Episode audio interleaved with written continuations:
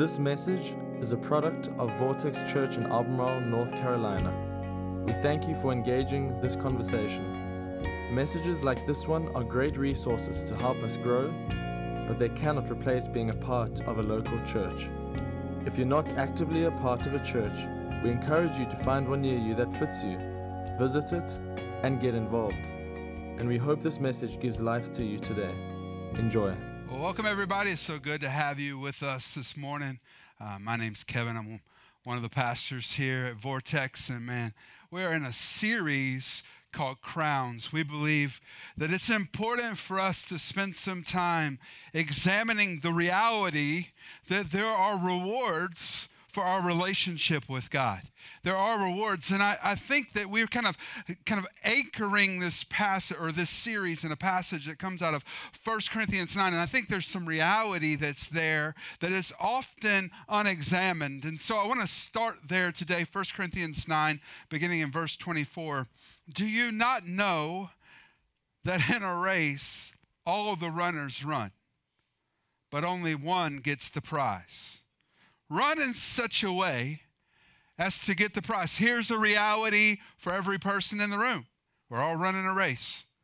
The book of Hebrews says to run our race with Jesus at the forefront, like letting him be the author and perfecter of our faith. And, and there are some of us in the room, if we're just quite honest, we're running a race that the target of the race, the objective of the race is maybe not Jesus. We're all running a race. But the, writer here, the Apostle Paul, was writing a local church in Corinth in Greece during the first century, is urging them listen, I want you to understand you're going to run this race, but don't run this race in a way that you don't get a prize. There's a prize if you run this the right way. So he says in the next verse everyone who competes in the games goes into strict training. This was something that that church in Corinth would have understood. It was they they hosted regularly a competition. It was a lot like the Olympics. People spent years training and getting ready to be a part of the games. And if you competed there, a lot like my, I have some some athletes that I follow who are now preparing for the Olympics that are coming up this summer in Tokyo. They've been working for five, six, sometimes eight, nine years to prepare for this one moment. In the same way, most everyone who competed in the games in Corinth spent four to five years training. It was their full time job. That's what they did. And then they competed. And he says, Listen, I want you to understand that they're running this race. They go into strict training, they discipline themselves. They understood there's a cost associated with this. And then he says something in the next verse they do it to get a crown that will not last. But we, we discipline ourselves. We run this race for the right reasons. We do it to get a crown that will last forever. We do it to get a crown that will. They, they, there are people around you that are running this race to get a crown, and it will last for a little while, but it will not last forever. And there are some of us that just need to be reminded that we can run that race for a temporary prize, or we can run it in such a way that we move towards a crown that will last forever. And then in the last verse of the passage that we're looking, it gets real practical. He says, Therefore, I do not run like somebody who's ran, running aimlessly. I don't know about you, but I don't really just take off running for no reason, right? I'm not Forrest Gump. I just felt like running, right? That's not exactly who he's. He's saying, Listen, I don't do this. That's not the way. I'm not just running aimlessly. I do not fight like a boxer who's beating the air. I'm not just shadow boxing here. No, I strike a blow to my body and I make my body a slave so that after I have preached to others, I myself will not be disqualified for the prize. Now, there's an understanding here for the Apostle Paul that some of us need to hear this. Some of us need to hear this because we are the people that when we see other people make mistakes, we go, that could never be me. I would never do that. I would never be the person that fill in the blank. But see, the Apostle Paul has this understanding that seems as if he's saying, I could be. I could be that person. I, I could be disqualified. I don't want to be disqualified, but I could be. And it begs the question for us what if we were disqualified from our reward? What if in life we ran this race, endured all the pain, but we didn't experience the reward? What if? So last week we opened up this series and I encourage you by just saying, hey, one of the biggest themes you can take out of that passage of scripture is that we live in a temporary moment, but we're invited into eternal life. That begins right now. If we're living in eternal life, right now, if, if, if, our life ended, the sentence of our life would not have a period, it would just have a comma because life continues on as we step into eternity with God. So if you look at this, let me just encourage you with this. Don't run this eternal race trying to get a temporary prize. Oh, we live around a lot of people. There's a lot of people that are running this race to get a temporary prize. People who are trying to get more money in the bank, trying to get a new job, trying to get a promotion, new house, bigger car, all of those things. And there's nothing that's inherently bad with those things. But when there are goal in life, when that's the prize that we're chasing, it's a temporary prize that won't last forever. And this race is an eternal race. So we're going to spend a few weeks talking about rewards. We're going to kind of talk about what, what God has for us in our relationship with Him today. And, and, and today I'm going to kind of really kind of zero in on that. Next week, I'm talking about how we give up the rewards that Jesus purchased for us. I really I think it's going to be super helpful as we look at just some subtle things that many of us do that take us out of experiencing the rewards that Jesus has purchased for us. Then the next week on March the 22nd, I'm going to share a message called Leveling Up, what it would mean to experience these rewards that God has for us, but on the next level. What would it mean if we started to level up in the rewards that Jesus has for us?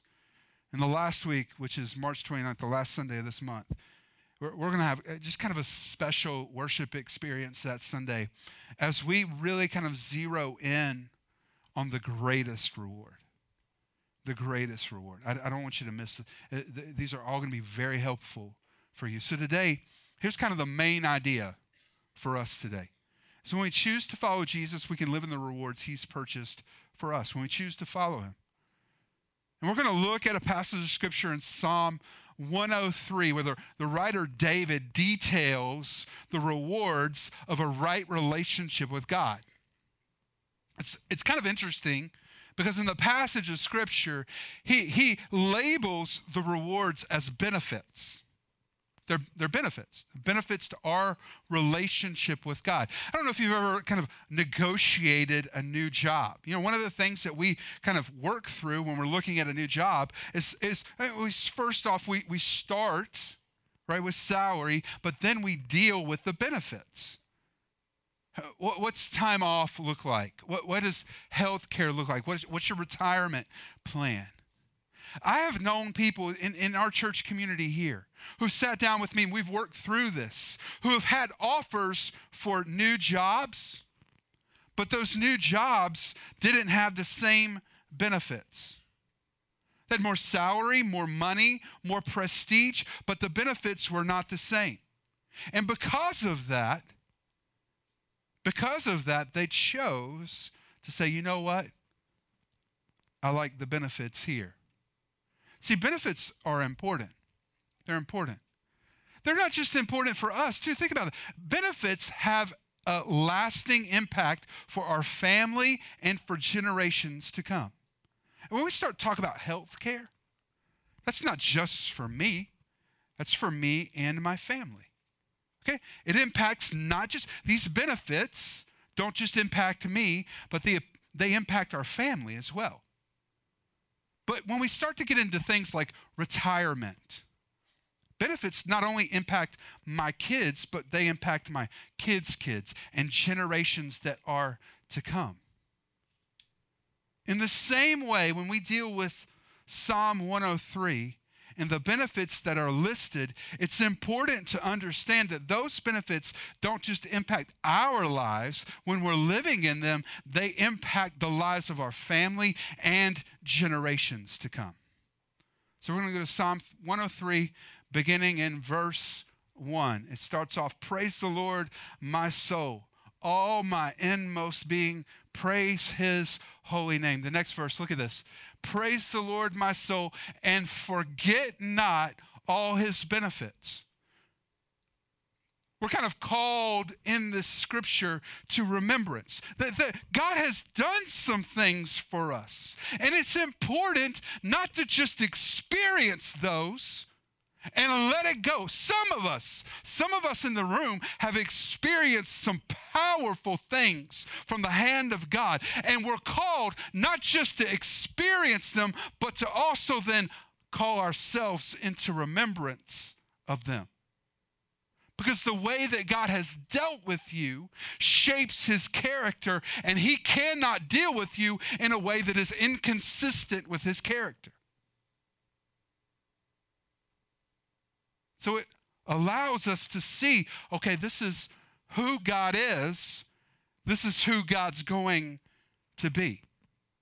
So it continues on. The God who forgives all your sins and heals all your diseases. Next verse. Who redeems your life from the pit and crowns you with love and compassion. Next verse. Who satisfies your desires with good things so that your youth is renewed like the eagle. Psalm 103, 1 through 5. I'm going to give you six rewards that come out of this passage of scripture that I believe that we as people of God can live in in a right relationship with God because Jesus bought these things for us when he died for us on the cross. And the first one is a God who forgives us. We serve a God who forgives us. David says, Listen, let's not forget his, his benefits. He's the God who forgives all your sins. Verse 3. This is so important. This is so important to understand the depth of God's forgiveness. I mean, God, God is, is so good to us. As a matter of fact, David, in reflecting on this, continues on in the psalm and in verse 10 starts to address forgiveness after the passage that we just read. So here's what he says after that He does not treat us as our sins deserve. How many of y'all are thankful God doesn't treat you like your sins deserve, right? Amen? And he, or does he repay us according to our iniquities? For as high as the heavens are above the earth, so great is his love for those who fear him. As far as the east is from the west, so far has he removed our transgressions from us. Now, leave that up there for a moment. In this, uh, uh just few verses, the, the writer deploys three different words that mean sin. Okay? The first one is the word sin. Now, sin is in the Greek, I, lo- I, love the Greek word that's used for sin, in, in, the, especially as we get into the New Testament. It's an archery term. It means to miss the mark. And, and it's, it's one of those things that, like, there's a center, an absolute true center of every bullseye. And no matter how good I am, when I pull back and release that arrow, it's going to miss the mark. That's sin. God has a standard, He has a design, and my deployment of my behavior and my heart misses the mark. Then he uses the word iniquities. Iniquities references the sin that lives in us and in our hearts. Jesus would say in the Sermon on the Mount, Matthew 5, You've heard it said, don't murder. But I say to you, if any man in here hates his brother and sister, you've already murdered them in your heart. Oh, you've heard it said, don't, don't commit adultery. But I say, if any brother or sister in here has looked on another brother and sister and lusted after them, then you've already committed adultery in your heart. See, Jesus said it wasn't just your behavior, it was what you allowed to live in your heart and in your mind. Iniquity is the sin that lives in our heart. It's the sin that lives on the inside. It doesn't find its way out into our behavior, it lives on the inside. And what does he say? He does not repay us for our iniquities. Transgression transgression references a, a crossing over of a line. There's a boundary. God said, stay within. And what did we do? We went, oh, okay. Just walked over that line. We've transgressed his law. This is when sin comes out of our heart and becomes a part of our behavior. And I want you to see this today that through Jesus Christ, God dealt with the sin that lives in our hearts and the sin that has manifested itself in our behavior. So much so that I would put it this way that Jesus removes our transgressions. No longer is it how he thinks. He literally removed. He took it and he took it upon him on the cross. He remembers our sins no more. The Bible would say that he cast our sins away from him. He chooses not to remember them. And he releases us from our iniquities. That sin that has lived in our heart, God just goes, listen, by the power of forgiveness, I can release you from that. He's the God who forgives us. What a reward! What a reward. But He's not just a God who forgives us, He's the God who heals us. He's the God who heals us. Healing verse 3 says that he's the God who heals all your diseases. And of course, you know, in, in a season where we're talking about viruses and flu, and some of us have had the stomach bug, and it is just not a fun time to be alive for some of us, okay? I had the flu and the stomach bug two weeks in a row, y'all. Not fun. But when we think about healing, a lot of times, that's just where we, we kind of put it in that compartment. But there's some of us in here. We've been carrying a broken heart for a long time. And it's important to be reminded that God heals broken hearts. God will heal your broken hearts. He'll take that shattered mess that's living inside your chest, and He can heal that and put it back together. Some of us have experienced the effects of sin in a relationship, and what was once healthy and vibrant is now fractured and failing. God can heal relationships. Some of us have experienced trauma in the past. There are things that happen to you that should never happen to another human being.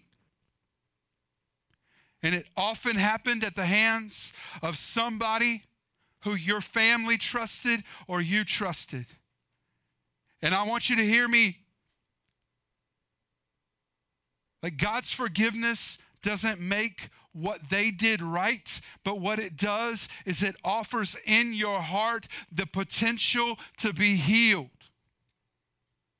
where the things that you're scared of because of what happened to you, you're no longer afraid of. Where there's now freedom from the chains that you've carried. And I don't know about y'all, but sometimes I just get sick of myself. Anybody in here ever get sick of themselves? Okay? You know what we say about ourselves? Well, that's just how I am. That's something I struggle with. Can I just tell you today that Jesus didn't die so that you would stay the way you are?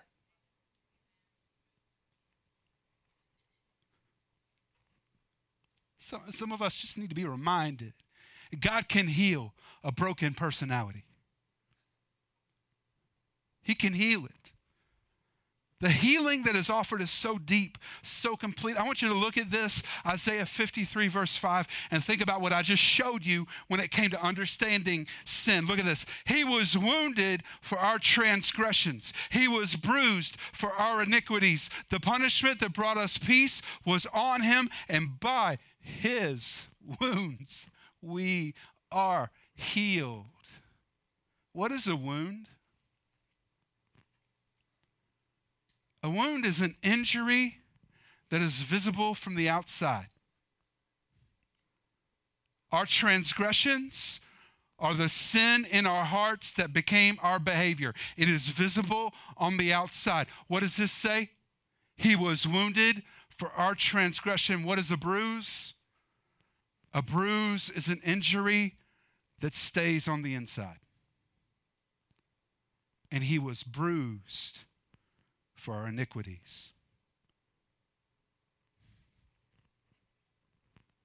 No matter what we're facing, no matter what we're facing, Jesus paid the price for our healing. Whether it's a broken heart, a sickness, a broken relationship, or even something in your own self that's broken. One of the benefits of our relationship with God is that God is a healer. God is a healer. But God redeems us. It's number three, the third reward that we see in this passage of scripture. God redeem. I love this word. To deem something means to give it a name, to give it a purpose. And I don't know about you, but there's a point in my life I felt like I had a purpose and a name, and neither one of those were very good. But we serve a God that repurposes and renames. The God who took Abram and turned him into Abraham, the God who took Simon and turned him into Peter.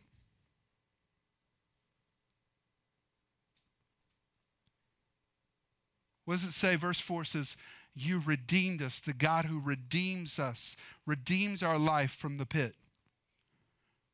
You know, every person in here we, we essentially sold ourselves into slavery by choosing something that was not God. And in that, that slavery to sin that we found ourselves in, when we look at who God redeemed us, we were that, but now He made us something different. See, God has brought us out of the slavery to sin, and he paid the full price for our freedom. He paid the full price. And the price was significant.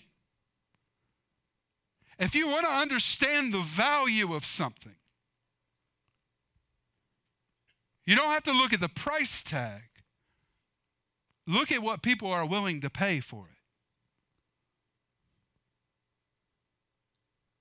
If you want to understand your value, look at Ephesians 1 7. He is so rich in kindness and grace that He, God, purchased our freedom with the blood of His Son and forgave our sins. There are people in this room, I love you.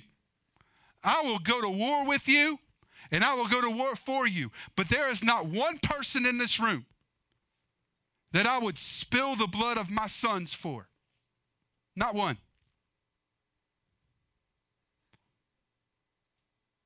Every person in this room, to the heart of the Father, was worth the life of his son. Every person. We sold ourselves into slavery. And what did he do? The only way out was somebody's life. And he sent his son, Jesus, the perfect lamb, the perfect sacrifice, to come and be what we could never be for ourselves. There's a story in the Old Testament that re- reminds us of what that looks like. There's a prophet, his name was Hosea. And God said, Hosea, I want you to go marry this girl. And Hosea said, Well, she's pretty, but she's a prostitute, and I don't believe that's what you'd want from me. And God said, No, I want you to go marry her. So he did, went married her, bought her out of slavery, paid the price, brought her home. And eventually, with very little details in Scripture, we know that she left home, sold herself back into slavery, turned her back on the new life that she'd been offered. And in Hosea 3, verse 1, God speaks to Hosea again. This is out of the message paraphrase. Then God ordered me, start all over. Love your wife again. Your wife who's in bed with her latest boyfriend, your cheating wife. Love her the way I, God, love the Israelite people, even as they flirt and party with every God that takes their fancy.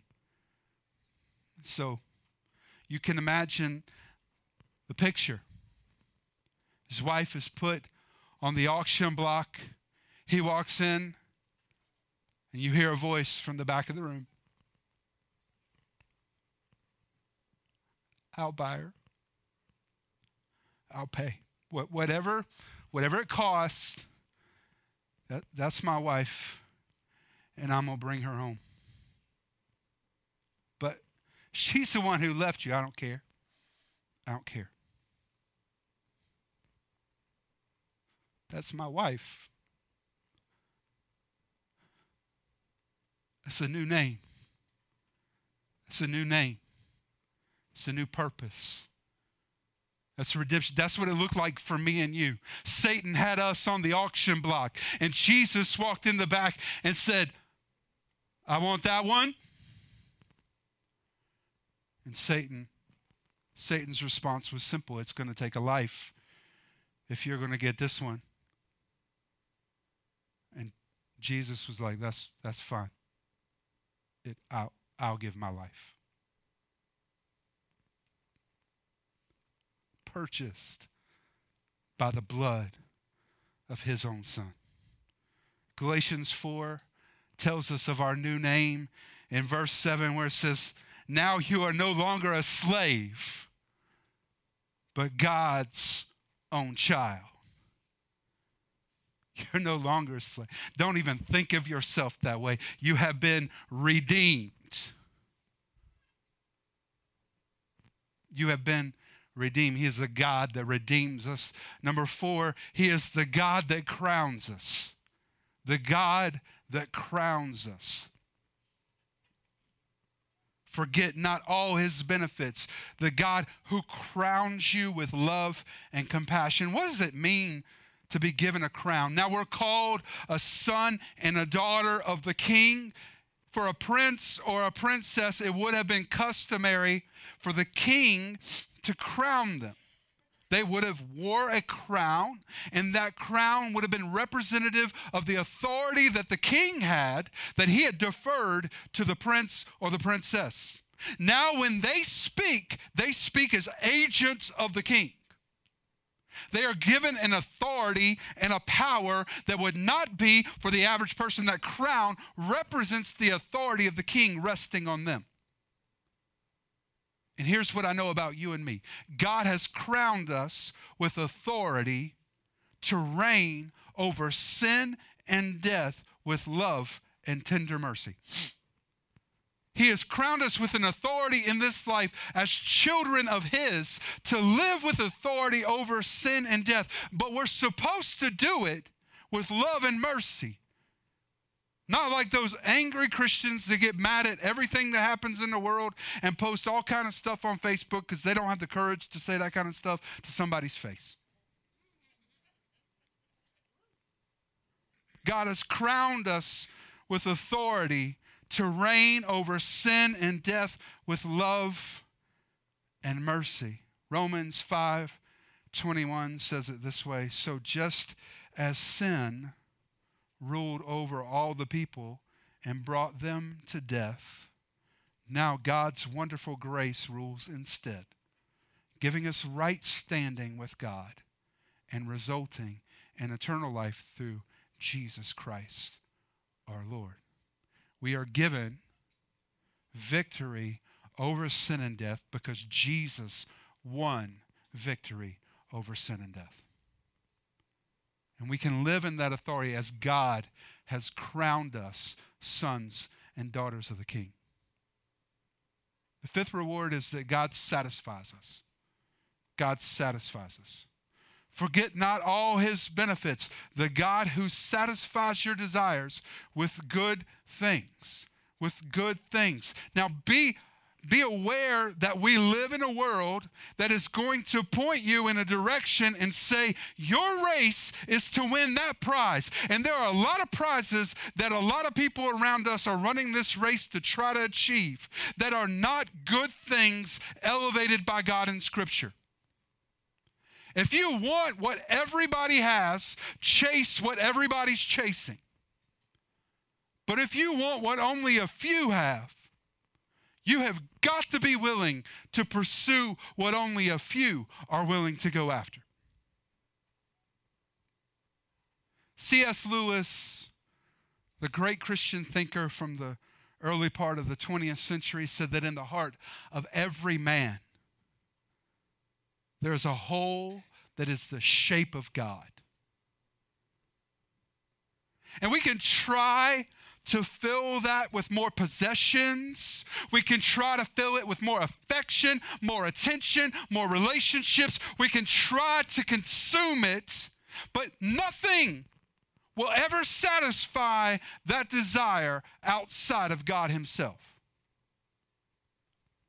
Proverbs 14 14 says, The backslider in heart will be filled with his own ways, but a good man will be satisfied from above. Listen, you can try to figure out for your own self what your direction and goal would be, or you can listen to the heart of God and wrap your life around the direction that God would put on you. There's no way when you set the trajectory of your own life that you will ever be satisfied. But when we embrace His calling and His purpose, God is going to point our lives in a direction that we can be. Sometimes you just got to look over your life and declare, God, you've been really good to me, and I'm content with what you've given. I'm tired of trying to create all this stuff that I feel like I'm in control of. My plans and my dreams. I'm, I'm just going to look at it and say, God, you're in control. I'm trusting you. I just want to be obedient tomorrow. I just want to try to be obedient in this moment. God, I'm going to trust you with all of this. See, when you release control of your life, Jesus becomes your satisfaction. Jesus becomes your satisfaction. There is no amount of praise or adoration or attention or wealth or achievement that will ever satisfy what is existing in your heart. Only Jesus can. And some of y'all need to thank God because He put you in a position where you don't have the rest of those things. And you can lean into what God's got for you right now. So that when you get those things, you'll know life isn't all about them. Ecclesiastes 5:10 puts it this way. He who loves silver will not be satisfied with silver, nor he who loves abundance with increase. There is a God shaped hole inside your heart that will only be filled with a relationship from God.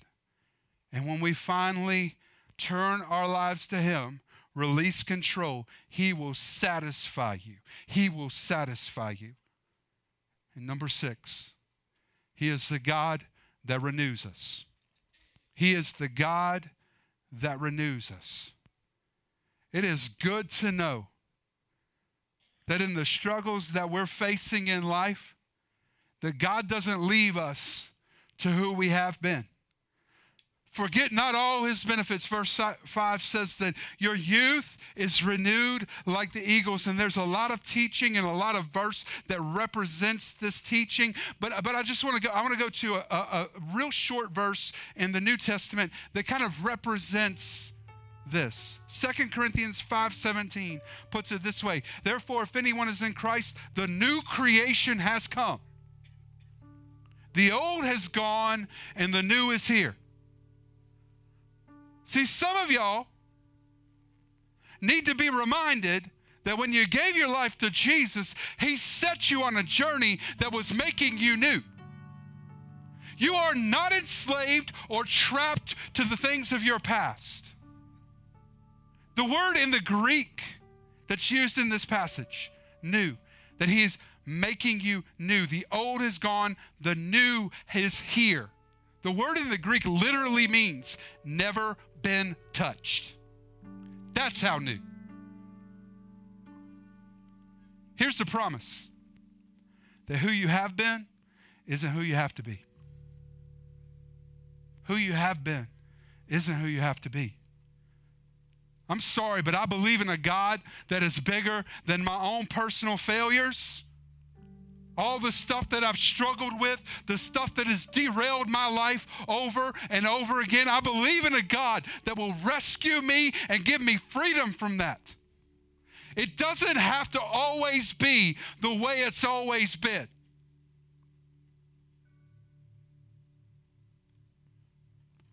Forgiveness. He's a God who forgives all your sins. Healing. He heals all your diseases. Redemption. He redeems you from the pit. That you are crowned. You are crowned with love and tender mercy. You find satisfaction in here. He satisfies all your desires with good things. And we find renewal in Him. He will renew your youth. So, benefits or rewards. But I want to draw you back to that table where you're talking about the benefits of a new job. Who, get the ben- who, who gets benefits when you start looking at is, is it a, a part-time employee or a full-time employee? For most companies, benefits are relegated to full-time employees. If you're a part-time employee, that's great. We'll pay you. Thank you for helping. But insurance, retirement, all of those things are reserved for those who are full time here. Those who are on mission, those who are going above and beyond. Not just the people who are here to kind of help us get a job. Thank you for helping us get a job. We'll pay you for that. But there are benefits for those who are here full time. Can I just tell you today that that's how it works for the rewards that Jesus purchased for you? When he died on the cross. The rewards are not for those who follow part time. You cannot be a part time follower and experience full time rewards. I believe it's echoed in the words of Jesus in Luke 9 where he talks about what it really means to be all in, full time in following him. For whoever wants to be my disciple must deny himself, take up their cross daily, and follow me. For whoever wants to save their life will lose it. But whoever loses their life for me will save it. What good would it be for someone to gain the whole world yet lose or forfeit their very self. What good would it be if you got that new job, got that new house, got that new relationship? What good would it be for you if you got all that, but you lost your soul in the process? What does he say? You got to deny yourself, dethrone yourself, take up your cross, and then you can follow me. And in that, there are rewards. But there are rewards for full time followers. Maybe today, some of y'all are like, you know what? I need, I need to experience that kind of forgiveness. I, I need healing. I need healing. Maybe, maybe you're here and life has just felt so dissatisfied. Everything just feels like it's not enough. Maybe you're here today. You've just been struggling. Been struggling with sin and it's been beating you down. And, and you're like, I want to live that way where I sense that I have authority over these things that Jesus has defeated. It's already been purchased for you. It's already been bought by the blood of Jesus and the sacrifice that he leveraged on your behalf at the cross. Now it's your job to surrender your life completely to him and follow. What does that look like? He just told us. You try to save your life. You keep trying to say, This is what I want. I'm going to try. I just want to keep this, though. Let me keep this part. No, no. Lose your life for Him. And then you can experience the reward. See, it's full time followers that experience full time benefits. And maybe today, it's just in your heart as the Holy Spirit's been speaking to you. God's just encouraging you. Hey, you know what? This is a good time for you to respond. I want, I want this for you. So we're going to pray together. And as we pray, I think there's some of us in here, just the Holy Spirit is speaking to us. And it's a time for us to say, God, I'm going to lay this down. I'm going to receive what you have for me. God, I, I don't want to be a part time follower anymore. I want to go all in. I want to be, I'm, I'm, tired of trying to save my life. I can see it's just like sand going through my fingers. I can't save it, but you can. So, God, I just want to stop trying to do this and I want to go all in for you. Thanks for listening. This podcast has been a production of Vortex Church in Albemarle, North Carolina. For more information on our church, we encourage you to visit us online at vortexchurch.com.